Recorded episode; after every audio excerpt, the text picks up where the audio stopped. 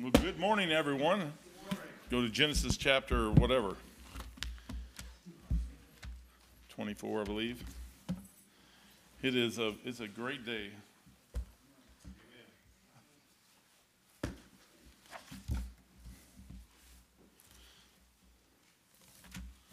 Now, you'll hear people say, if you've heard before, that the rapture don't exist, and there's no evidence of the Bible for the rapture, and that's all made up, and you're going to go through the tribulation and all this other stuff. Well, today you're going to find out that God, all through your Bible, shows you stuff if you just read it. But anyway, Father, thank you for your blessings again. Thank you for letting us come to church on a Sunday morning. Lord, thank you for a building that we can still come to. Lord, I just pray now that you'd bless the Sunday school lesson and the Sunday school hour. And, Father, all the other churches out there today doing the same thing, I just pray that you'd put your hand upon them. Lord, what we need more of is you. Lord, we need that cleansing wave to flow over us, Lord, and just cleanse us up, Father. And, again, thank you for your many blessings, and we'll praise you and honor you in Jesus' precious holy name. Amen. I'll put this on. If you can turn that thing off or down or around or somewhere, I'll do this. Well, the thing gives you a big echo test. You want to... Look at that, it works, man. All right, Genesis. We were down, we looked at 51 through, and it says, and behold, Rebekah is before thee, take her and go. And it goes on down through there, and he worshiped, talks about Eliezer worshiping. Whenever, in verse 52 there, when he got the answer to that thing, it said, and it came to pass that when Abraham's servant heard their words, he worshiped the Lord.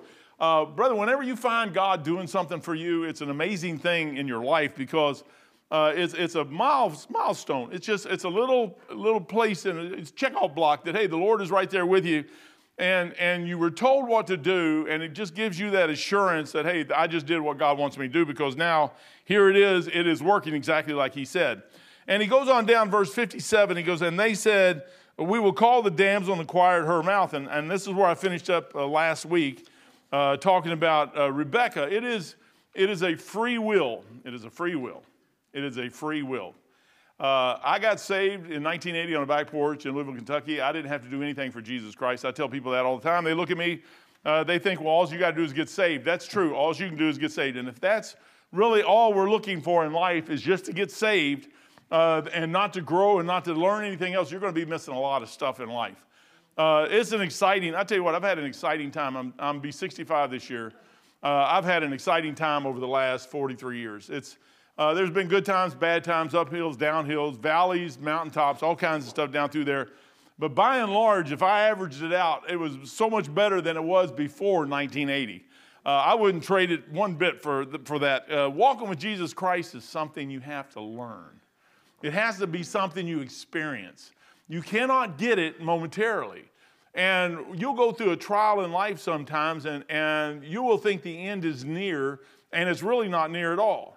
The Lord is just walking you through a valley, down into a deep valley. It may get deeper and deeper and deeper, and you may not even be at the bottom of your valley right now. But you're going to go down there, and as long as you walk with that thing, what he's trying to get you is to walk with him through it. Get him in the thing with you, and as you walk through that thing, what you're doing is you're developing that relationship. Rebekah's a strange girl here. I like her. I like Rebekah. Rebekah didn't just become Rebekah the day that Eliezer walked in. So verse 58 says, and they called Rebekah and said unto her, wilt thou go with this man? And there's a question mark, a big old question mark. Your punctuation is really great. They're asking her. They're not going to make her do anything. And really, you can't make anybody do anything. I think what's wrong with a lot of parents today is they try to make their kids, it is rightfully so when they're little bitty Todds on up through there. But they get to a place in life where they have to start making decisions on their own. And the hardest thing a grown-up has to do or a parent has to do or somebody, I'm going to get into some of this morning message, but is to back away and just let them fall on their face. They got to go boom. And we watch Little Wally, man, or anyone, or Riley does it now. Riley's picking herself up, bam, face down. And you can't always be there to pick them up. So just you can make the ground softer underneath them, pillows and stuff, and it won't hurt quite as bad. But once they get up in age, they got to get to the place where they now understand that it's between them and the Lord. and they got to let them make that decision. And they're calling her up right now. James 5:12 says this, "But above all things, my brethren, swear not, neither by heaven, neither by the earth, neither by any oath, but let your yeas be yeas and your nays be nay, lest ye fall into condemnation." Really, I mean, when it really gets right right down to it, it should be a yes or a no. If somebody asks you a question and people start skirting, I mean, they'll skirt way out here to try to avoid the question usually is yes or no. And if somebody's ready to do what God wants them to do, I've asked several people probably in the last 4 or 5 days, 6 days, maybe 10 days, maybe even 2 or 3 weeks, that do you want to do what God wants or do you want to do what you want? And when you're still trying to do what you want, then you're going to go flailing all over the place. When you get to the place where it's like, I want to do what God wants, then you've arrived someplace. Because now all of a sudden you have an understanding that I can't. When Jeremiah says the heart is deceitfully wicked, he's telling the truth there. That's nothing wrong. I was going through Romans. Y'all stay right where you're at. I'm just going to go over here. Romans, let me get there. I want to get to the verse. You're talking about a great passage, man. Romans chapter 3 is great. It'll make you feel bad.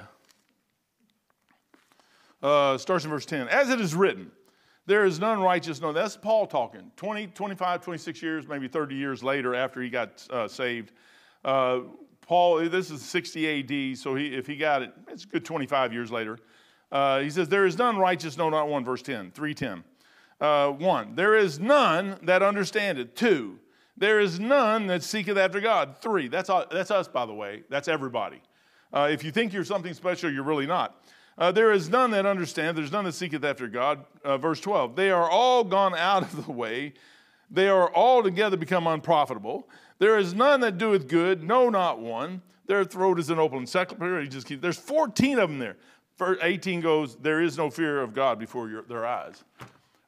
You know what our problem is somebody will get saved. And all of a sudden, we'll think that they're supposed to be like me. And I've been in this thing for 43 years. There's no possible way they could be like me. I got into this thing, and I remember I was telling the story. I went to Dr. Jack House Church for 2 years. I thought they were wacko nuts, crazy, out of their minds. I did not understand. Years later, I started understanding exactly why they did what they did, and I even agreed with it. You know what that showed me? The Lord was showing me something. He's teaching me something. Mike, just because you're out here, when somebody gets saved, don't put so much of a burden upon them that to make them become something you are. It has to be their free will has to still override themselves. The battle's going to be within each individual. Rebekah's sitting here, and they say, will you go with this man? And she goes, I will go. She was already ready to go. She did not know she was going to go, but her heart was already there. Most people will never do what God wants them to do because they won't get to the place where they're ready to do. You say, how'd she get to that place? Feeding some camels. I bet you that wasn't the first time that she fed somebody else's camels or watered them. She run out there every day. I can see her. She's like little Bo Peep. La-da-la-da-la, la-da-la-da, with her little pails. La-da-la. She probably said, well, if I take two, man, I can do it twice as fast. And there always is somebody at the watering hole because that's where everybody got to come get water. And I'll go out there and I bet you she had a ministry of watering camels. Now, it doesn't say that. You say, oh, it doesn't say that. It doesn't say it wasn't. She had an attitude. I know that most people will say, well, I ain't going to do that. They're using us. They're doing this. They're using me. I ain't going to let them use me. You're going to miss the blessing. Amen. You're going to miss it. What you got to do, you know, we went up here to the camp, put in power. It was 1, 2, 3, 4, 4 of us? 4 of us? 5 of us. 5 of us. Oh, yeah, there was 5. So we had 5 of us up there. All 5, I can't believe it, man. I really can't believe that brethren could actually work in unity and harmony and everything else. But we started, the only hitch on this whole thing is I put Andrew on the trencher. Actually, he jumped on the trencher because he was looking for something easy to do. And you could ride on this one. But anyways, he got on the trencher. He was going to start digging at the wrong end. I said, no, dig down here. Start down here. We're going to start here. But we had everything worked out in 3 hours, I think, less than 3 hours. We had it covered back up, power up into the pole and in the house, and power on the house. And the guy looked at me up there, and he goes, Keith, he goes, Mike, he goes, I've been thinking about that for 7 years, and y'all do it in 3 hours. Well, we didn't count the 4-hour drive up, 4-hour drive back. But in 3 hours, we load, unload, load back up, and we're pulling out of the driveway. And then we didn't even have a half a day on the rental thing. And what that is that unity. But you know what that was? That was a bunch of men that went up there that already had some experience, that they already knew what they were doing. Rebekah isn't doing this. She's not going to say yes like that. I would not have said yes if I thought that it was going to kill us to go up there and do this. But knowing that the experience level we have, it's an easy thing to say yes. Somebody who's never done it before, they'll go, oh, I don't know. So you know what? After being into this thing for a while, I can look at somebody and talk to them, and they'll say something, and I can hear exactly what they're saying and know exactly where they're coming from. On the other hand, guess what? They don't understand where I'm coming. They don't understand that I can understand that thing. It's like you see something. Could you imagine the Lord looking at you? And he says, hey, will you do this? And you go, oh, how many excuses could we possibly come up with to not do something? We went up there on a Friday. We were back that Friday night before 5 o'clock, 6 o'clock, something like that. Unloaded. Everybody's gone. And it's done. It's in the history. It's in the logbook over at the EIMB or whatever it is, whatever Rush Limbaugh had. It's in the archives. It's gone. Now they got power on this place. And people go, well, you can make 1,000 different excuses why not to do something. The best thing to do is just go do it and get it done with. You know what Rebekah's done? Her whole life, Laban has probably made her haul water or do this or do this. She's got to the point where she actually likes doing it. Brother, she's a picture of the church. You know what we should be doing? What we're doing, and we should like it. Amen. Somewhere down the road in our lives. Now, this is a picture of the church. That's what Rebekah is. We're going to start looking at some other things here. Rebekah, when it got to the place, when the Lord says, let your yeas be yea and your nays be nay, you should already be at a place where you understand. Not all of us, but some of us should be at a place where we understand when the Lord asks us to do something. And if the Lord's individual, Lord Jesus Christ, individual, he's not going to ask you to do something. He's not going to ask me to do something and then ask you to do the same thing if you can't do what he's going to ask you. He's not going to ever give you more than what you can do. What you can do, he's going to ask you to do. Hand out a gospel tract. Tell somebody about Jesus Christ. Just be there to cry on somebody's shoulder. Whatever it is, give somebody a ride. Do something. If he asks you to do something and the Holy Spirit impresses on it, you can do that. You can do it. The question is are you going to do it or are you not? And it's going to be a yes. Well, you know, I got this and I got that. I could imagine Rebekah, well, all my friends. I can't go because my friends. I'm going to lose my friends. We went to school together. I mentioned this last time. I'll mention it again. You can't, brethren, your friends are not going to be there. My mom, I love my mom. I love her to death. I learned a whole lot of stuff. She's 90 years old. She don't have any friends left. She don't understand why. I'm like, Mom, they're all dead. I said, if you were 15, I would say, okay, we got a problem here. If you were 20, we got a problem. 90 years old, you're not supposed to live that long yourself. Y'all don't think I asked Beth. I talked to my mom just like that. And she loves me. I mean, she calls me. She says, I'm the only one that gives her any sanity. And she's starting to get the thing down with Mary Magdalene and all that. A good Catholic thinks all Marys are Mary. And all Marys, all roads end at Mary or whatever. I don't know. She thinks Mary Magdalene and Mary Bethany and Mary. The only one that she thinks is different is Jesus' mother, Mary. And she's kind of isolated. But all the other Marys, you can mix them up and do whatever you want with them. And I'm like, no, this is a different one. This is a different one. But when you get in your Bible and you sit here, the church should always be ready to say yes. If the Lord says do something, say yes. It's not going to kill you to do it. And in eternity, what does it matter anyways? Go to John. Take your Bibles, go to John 5.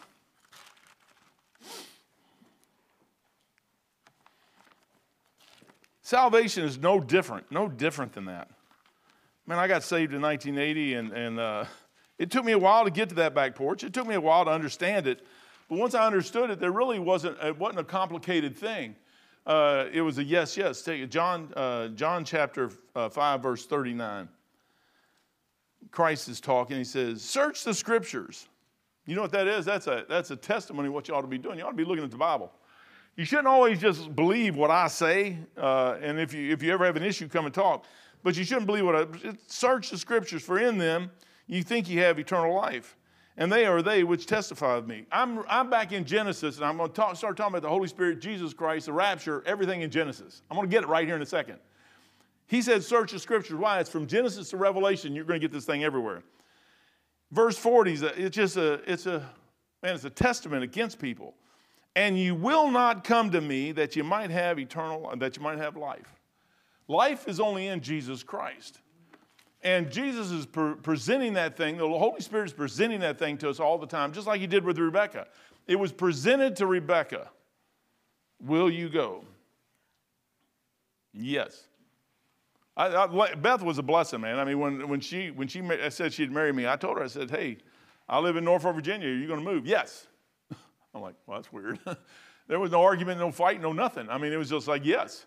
Maybe she hated her brothers and sisters or something. I have no idea. She just, she really didn't care. She was like, yes, I think the Lord wants me to be with you, and that's where I'm going, wherever you're at. When I got there and I had to get on a ship, she tolerated that too.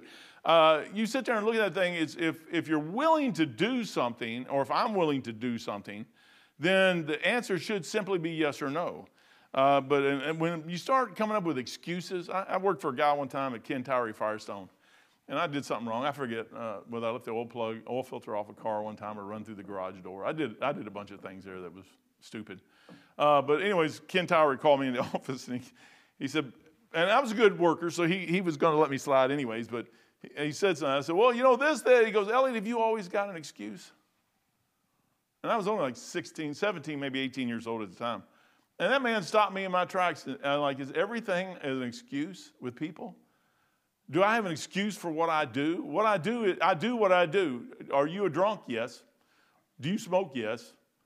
Do you do this? Yes. Do you read your Bible? No, or yes. It's a really simple thing. Rebekah comes back real quick, man. Destiny. Now, I read this a while back, but I'm going to read it again just now that we're here. Here's Rebekah. She's at a place where she's got to make a decision. Church, we're always at a place individually, each one of us make up the church. So you're at a place where you got to make a decision. Should I do this? Should I not do this? Should I do this? So should I learn more about Jesus Christ? People say, well, I got to pray about that. I tell people all the time, you ought to take Dr. Peacock's one-year course. What that'll do is that'll give you rightly dividing. That'll give you a bunch of other stuff in there for 1 year.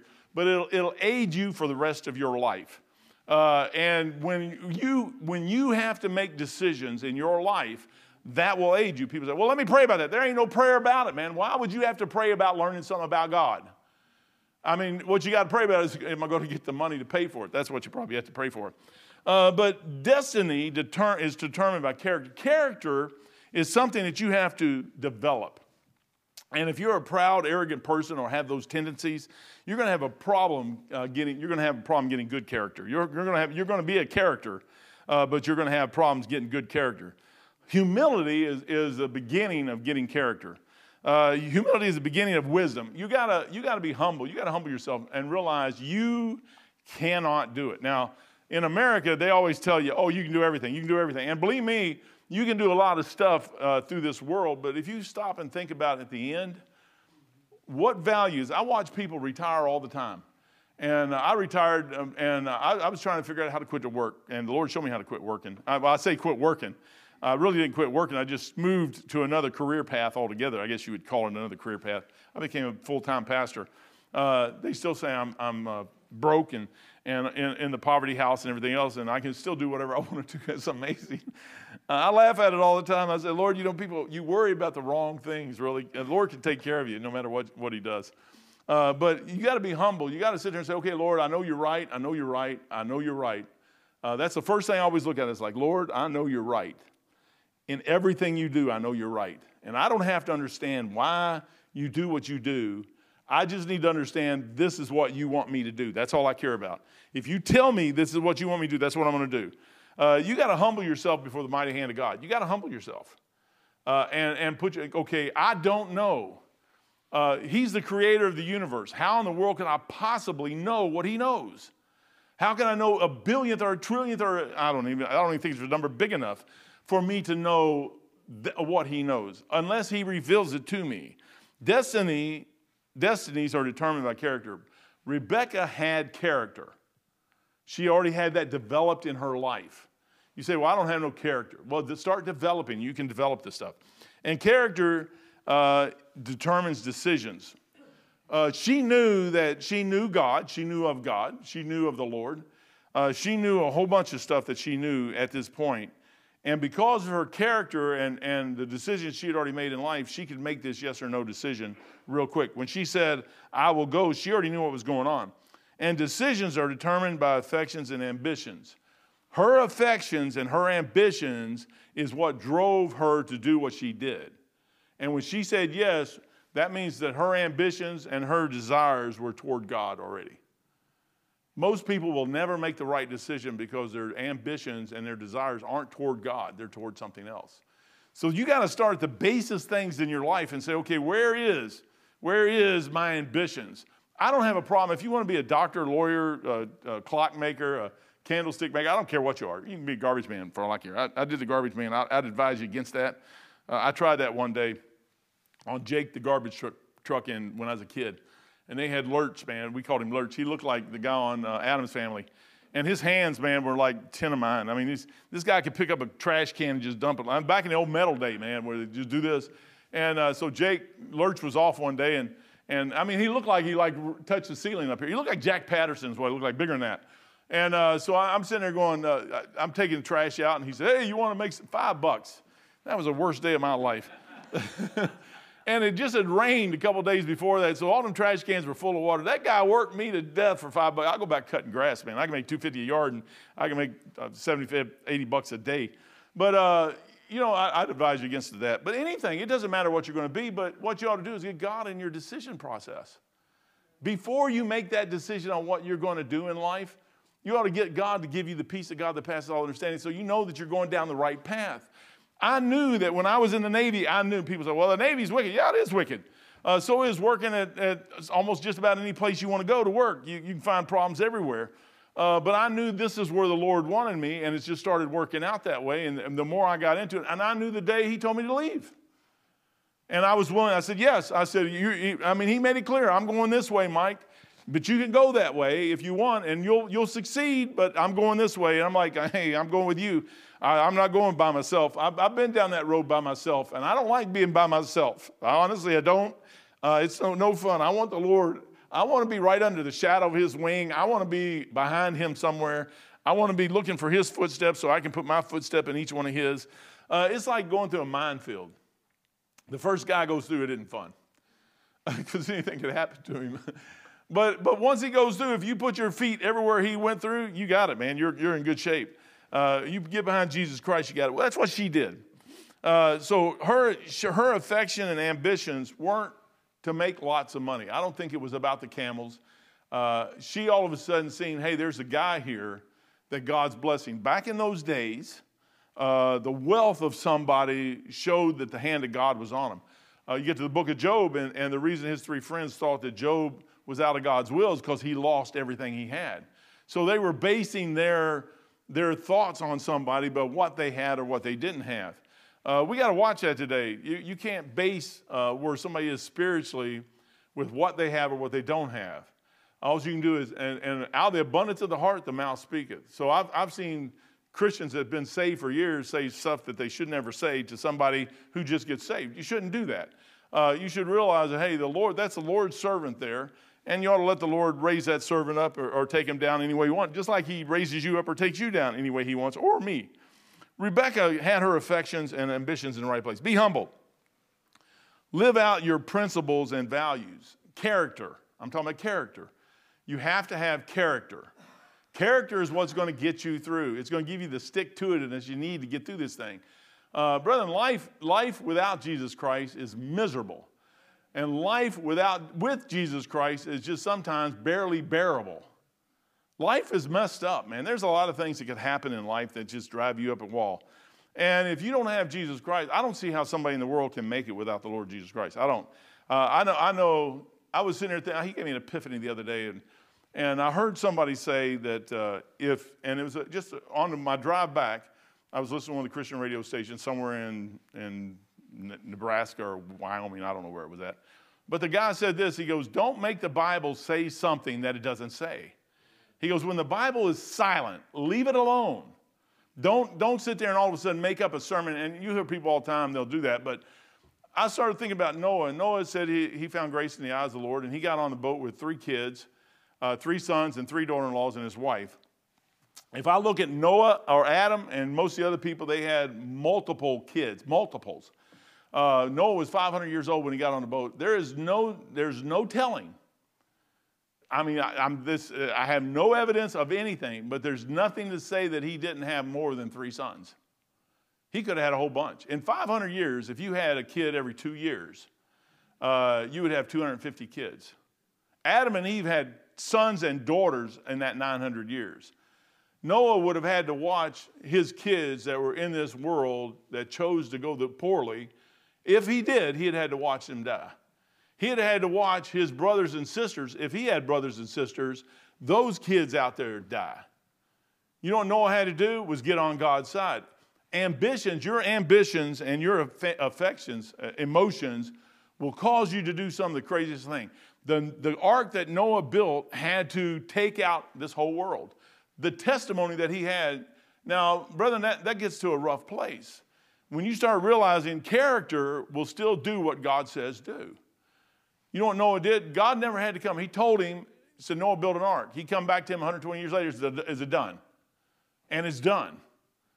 And he's got the ark sitting there. You know what Noah did? God didn't have to tell him in the whole 120 years. It doesn't say he told him anything. It just said, build an ark. Noah built it. And you know what that means? Is that when God tells you to do something, you need to have enough character to do what he tells you to do.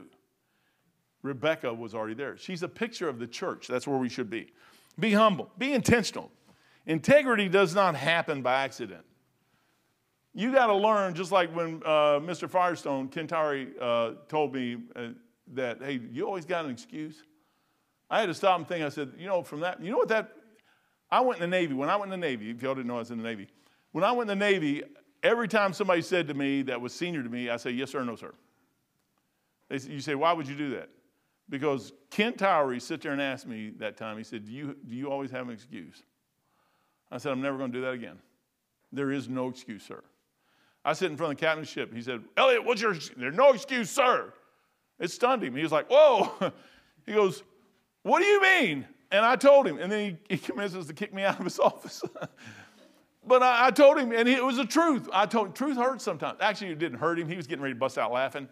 And he needed to get me out of there before he did.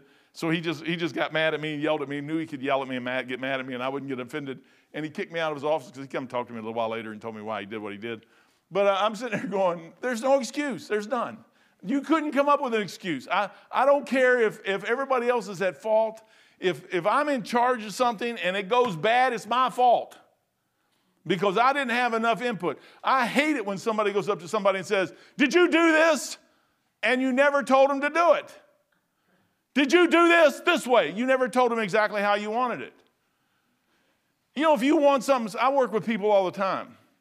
You say they're kind of shady maybe, but they get the job done. I have an input in what they do. I just don't let them go up there and say, oh, if I want to go to Ford and pay $10,000 for them to fix something, or I want to go to a garage and pay them $3.47, then when I'm paying the $3.47, somebody's got to make up that other $9,997 worth of effort that Ford's going to charge. That's me. You know, a lot of people, and then, okay, you got to take the responsibility. I've had them pull engines out before, and the mechanic says, this is the deal, man. I'll put an engine in for $700. Say, oh, that's a great deal. It isn't if the engine's bad. If you go to the junkyard and get an engine that you can't test and you bring it back to him and he puts it in and it's bad, guess what? You're paying him another $700 to take that one out too. If you're lucky and you pray, oh God, and everything goes right, you get a good engine from the thing and for $700 you're out the door. But it's not his fault, it's mine. People get mad at him. You say, what is that? Because they won't take responsibility. Be intentional. Integrity does not happen. You got to be responsible by what you do. Practice self-discipline. Discipline is I'm going to talk about some of that in the morning service. But discipline, oh man, discipline is the hardest thing. I think if you can take an online course, it's going to be rougher because it's discipline. You got to force yourself to sit down and do that. Going someplace and sitting someplace is great. I mean, it's great. I got to sit under Dr. Rumpen for 3 years, and that was great. But to sit down somewhere and actually have to go through that material and set the time aside in your life to do it, it takes discipline. You got to do it. It's just not something. You got to practice self-discipline. Being of high character takes the ability to do what is right over what is easy. It's very easy, man. I mean, there's a lot of things, stuff that's easy in life. Be accountable. Nobody ever wants to take the blame. Like I said, nobody ever wants to do that. But character is developed in your life when you're accountable for stuff. What they just did here is they took Rebekah and stuck her off to the side and said, okay, now this decision is totally yours, nobody else. Yay. It's yes or no. Matthew 25:30, the Lord says, depart ye into everlasting fire, or come ye into the Lord. It's a yes, yes, or no, no. Will you have me? Will you have the Lord? That's basically what it is. Eliezer is a picture of the Holy Ghost. The question presented to Rebekah, a picture of the church, before she gets saved, will you go? Will you get saved or will you not? Will you trust Jesus Christ or will you not? It is a yes, yes, or no, no. That's all it is, just yes. I'm going to trust Jesus Christ. I looked at everything else in the world. I'm like, I already know what this side is, and I don't want no part of that. I have no idea what this is, but boy, it sure does look good. And he says, if I just trust him, I can have it. Then I'm a sinner, got that part, don't have a problem with that. I know I'm on my way to hell, don't have a problem with that. I said, it's not your fault, it has to be mine, so I don't have a problem with that. What do you want to do? Can I trust you? And I trust him the best I could. 1980, back porch, 43 years later, still satisfied with that decision. Yes, I don't want to be one of these to depart. But anyways, Rebekah could have come up, I mean, with 1,000 reasons why. You hear people all the time. We went down to school, and 44 of us started, 11 finished, and today there's only like 2, maybe 3 of us doing anything, if that. And I'm sitting there going, Lord, what, just in my class. And every one of those guys told me it was God's will. Watch what you say when you say it's the Lord's will. I mean, Jephthah said, whatever cometh out of my house when I get back, Lord, if you give me this victory, whatever comes out, which was a foolish thing to say. Amen. But he said it. First of all, I'd say out of the barn. The first thing coming out of the barn when I get back, because if it's old Bertha Bet or the cow or whatever, I'll give it to you. But out of the house, what would you possibly have in the house that could come out that door? That was a foolish thing to say. But when he came back, his daughter comes out that door. And you know what he did? He burned his daughter. Now you say, that's cruel. No, well, maybe. But he kept his word to God. That's how serious that thing is. When people say it's God's will, it's God's will, it's God's will, and then they don't follow through with that, that makes them a liar. And then you're also calling down the hand of God on your head to beat you. And they called Rebekah and said unto her, will thou go with this man? Question. And she said, I will go. Verse 59. I got 8 minutes. I got 7 minutes till the bell. And they sent away Rebekah. See how that works, brother? That ding-a-ling-a-ling-a-ling. Jerry, are you paying attention? The ding-a-ling-a-ling almost, you trained me. What do you think about that? And they called Rebekah and said unto her, so verse 59 says, and they sent away Rebekah, their sister, and her nurse, and Abraham's servant, and his men. And they blessed Rebekah and said unto her, thou art our sister, be thou the mother of thousands and millions, and let thy seed possess the gates of those that hate them. Today they say, and I don't know how they get this number, but they said there's 14,511,000 Jews on the planet. That's out of her. You know what happens when you do what God says? You don't know what's going to happen 3,500 years later. Hopefully we won't have 3,500 years to wait. But out of that one woman, Abraham and Rebekah, comes 14.5 million people that are called God's people. Now, I'm telling you, the thing to do sometimes is get your life. So you say, well, I don't know what God has me to do. It doesn't matter. Just do today what you're supposed to do. Find something to do that you think the Lord wants you to do. Do your job at work, man. Go into work with a smile on your face. Have you ever thought, man, what a weird thing? Go with a smile. You might knock them out of their chair, man. They won't know what to do. They're so used to people bellyaching about everything that when somebody actually comes in and is thankful, you know, you start getting in the New Testament, it starts talking about the gifts and stuff and thankfulness. I mean, the will of God is being thankful. And you ought to be thankful that you even got clothes, you got a house, you got a car. If you got here today and you have a car, you ought to be thankful. There was an illustration I read, a story one time about a guy, and he said, I was complaining about the shoes till I met somebody that didn't have no feet. How about that, man? I don't have good shoes. Well, here's a guy that don't have no feet. He don't have to worry about shoes. You ought to be thankful you got the shoes you're wearing. Brother, I'm telling you what, we in America, we are so, I've been overseas where they weren't running out barefoot all the time. They don't have nothing. We got everything. They sent Rebekah away, and they blessed her. That's the same blessing that Abraham got. He said, as the stars of the skies, that's how many kids you're going to have. Verse 61, and Rebekah arose and her damsels. She didn't go away by herself. That's another New Testament thing where you have ladies in waiting helping the bride. And they rode upon a camel and followed the man, and the servant took Rebekah and went his way. Now that his way is a picture of the Holy Spirit. Rebekah started following the Holy Spirit. She started following Eliezer, the servant. But there's a picture of the Holy Spirit. It is no longer my way, it's his. And when you say, I'm going to follow my way and not his, you're out of the will of God. Why would you get saved and say, I want to be saved? Most people that have a problem with God, you will talk to them and they won't believe the Bible's word of God. They won't believe, the basis of everything we believe is that book. So if I don't believe that that book is the word of God, I used to question the Lord. It took him 4 years to show me that thing was the word of God. And I had it. I got saved out of the right one. I got the wrong one put in my hand. 4 years later, another guy slid it back into my hand. And then all of a sudden I had to put two and two together to get four. One and one's two, two and two's four, four and four's eight. Then I come down and it was like the Holy Spirit saying, Mike, this is it. You know what the Holy Spirit was doing? It's guiding me. It took him 4 years. He goes, look, who cares about the rest of your life right now? What you need to do right now is get that book down. You need to understand that that book is the word of God. You need to understand that. If you don't understand that, any decision you make based on anything else will not matter because this book, you know what the Catholic Church says? The church fathers, traditions of men, and the Bible, and the Pope, when he speaks ex cathedral, sits in his little chair over there. Any one of those are adequate. The Bible's not all, everything's not in the Bible, by the way. It's, you know, the priest has to tell you what to do, and the church has to tell you what to do, and the church fathers will read about what they had to say or what they thought about this or something else, and the Bible is just one thing, one facet in all of this. That's why the Catholic Church is messed up. When churches start veering off of the Bible and getting new translations, new NIV, all the rest of them, ESV, RSV, all of them, what they've done is they said, well, I don't like the way this one's translated. They never believed it was the Word of God. They never let the Holy Spirit tell them that was the Word of God.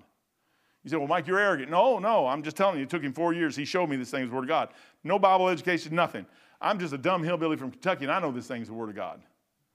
How come most people out there don't? So when you're dealing with somebody, and they're nice people, don't get me wrong, they're not terrible, you know, on their way to hell people. It's just that they have never got to the place where they've said, Lord, show me. I think Rebekah's there. Why? She's following Eliezer. Now, the Lord did not put this story in here just to put the story in here. He's trying to show you something and show me something. Rebekah has completely submitted herself to Abraham's servant. That's a picture of what the church should be doing. The church should completely submit themselves to the Holy Spirit and the guidance. You get over to John, he says, and the Comforter, which is the Holy Ghost, whom I will send in my name, he will bring all things to your remembrance whatsoever I have said unto you. So you can't get nothing without the Holy Spirit. So when he says don't grieve him or quench him, he's serious. Your light comes from the Holy Spirit. It doesn't come from anybody else. You say, I quenched him. Well, unquench him. How do you do that? You just blubber. You go back to what I said a few minutes ago. You humble yourself. You live principles of value. You be intentional. You practice self-discipline. You be accountable. It's me. I messed up. And do it, man. It ain't going to hurt. It'll be over. Just do it in the closet somewhere when nobody's at home and nobody will ever know it. Go out in your garage and just do whatever you want to do. But you got to get to the place where you now bring him back in your life or else you're going to sear him. The servant has taken the responsibility. Get this, man. Eliezer has taken the responsibility to get Rebekah back to Isaac. You know what the Holy Spirit's done? He's taken the responsibility to get you and me back to Jesus. Amen. Until he comes. Now, this is good stuff, man. This is not New Testament. People, well, I like the New Testament. I like the Old Testament, too. This thing is good, man. It's everywhere. I mean, I go through this thing and I see him everywhere on every page. I can see him. You say, why? Because he said, it's his book. He says, lo, I come written in the volume of a book. This is a volume. This whole thing's a volume. This thing is about Jesus Christ. You know what's wrong with most people? They lost the love for this thing. You lose the love for Jesus Christ, this thing's going to go right out the door with it. There's not a whole lot of difference for you and me. Guess what? We have never seen, I have never. If you tell me you see Jesus Christ, when you, guys, my mom, they seen Jesus in the side of a building. I'm like, they did? Yeah, he's this big Jesus. And he's kind of like, and if you look at the right angle, you can see it. I'm like, all right. I'm sorry, I haven't seen him yet. I haven't seen it. Rebekah's journey starts. Now here, I tell y'all about the book Pilgrim Progress all the time. Rebekah's journey here starts and doesn't end until she arrives at her new home. I started my journey in 1980 on a back porch in Louisville, Kentucky, and it don't end until I get home. You know when I get home? When the Lord comes back and gets me. I'm running out of time, so just to keep you from on the edge, we'll go back to this next week. Take your Bibles, well, you're there anyways. Go down to, we're almost at the very last verse, but I'm going to shut up because Jerry's going to ding the bell on me if I don't. Go to verse 62, and we're going to come back to this. And Isaac came from the way of the well Laharoi, whatever it is, for he dwelt in the south country. And Isaac went out to meditate in the field. He's coming to get Rebekah. He's coming. He's not at his house. He's coming from his house in the south country to get Rebekah. And he's down there, and Rebekah lights off her camel. She didn't smoke one. Everybody says, that shows you that smoking is okay in the Bible because she lit off a camel. No, she didn't. She got off the camel. He goes to the south country, and Isaac went out to meditate, and behold, the camels were coming. There goes the bell. The camels, she's on her camel. She gets off. She covers her face. She gets down below Isaac. That's her Lord right there. She knows. She said, who is that? That's the Lord. She's looking up. She's looking up and sees him. So she's coming up. He must be up on like a hillside somewhere. She's looking up at it. The Holy Spirit there, oh, man. It goes on. I'm going to have to stop right there. You're getting ready to see a picture of the rapture. You're seeing the Holy Spirit in your life. Rebekah's a picture of the church. Holy Spirit is getting her on a camel train through all the thieves and the robbers and all the other stuff out there that could on the way, the bandits and everything else. Rebekah has got to go through all that stuff, and the Holy Spirit, Eliezer, the servant, is going to get her back to Jesus Christ. It gets up here to the point where he actually starts talking, and he comes in, and then the servant starts telling Isaac all the stuff he's done. I'm going to get in that next week because I need a whole hour for that one. Father, thank you for your many blessings today, and thank you for the Word of God. Lord, what a blessing this book is from Genesis to Revelation. Lord, it's all about you. You do come in a volume of a book, and you're here. And Lord, what a volume this is. Lord, the only way we can even see most of this stuff, there are people out there who say, I don't believe in the rapture. Well, here it is right here, and it's part of the Bible. It's in every part of the Bible. Lord, if somebody wants to see it, all they have to do is open their eyes and listen to you. Lord, it's not just learning Genesis to Revelation, Lord. It's getting you involved, getting the Holy Spirit. You're guiding and directing us on this planet until we get back to heaven. And Lord, one day you're going to come back and get us, but until then, the Comforter's guiding and directing our steps. Help us to see that, humble ourselves below what he says do, and just submit ourselves unto him. And Father, we'll praise you and honor you in Jesus' precious holy name. Amen.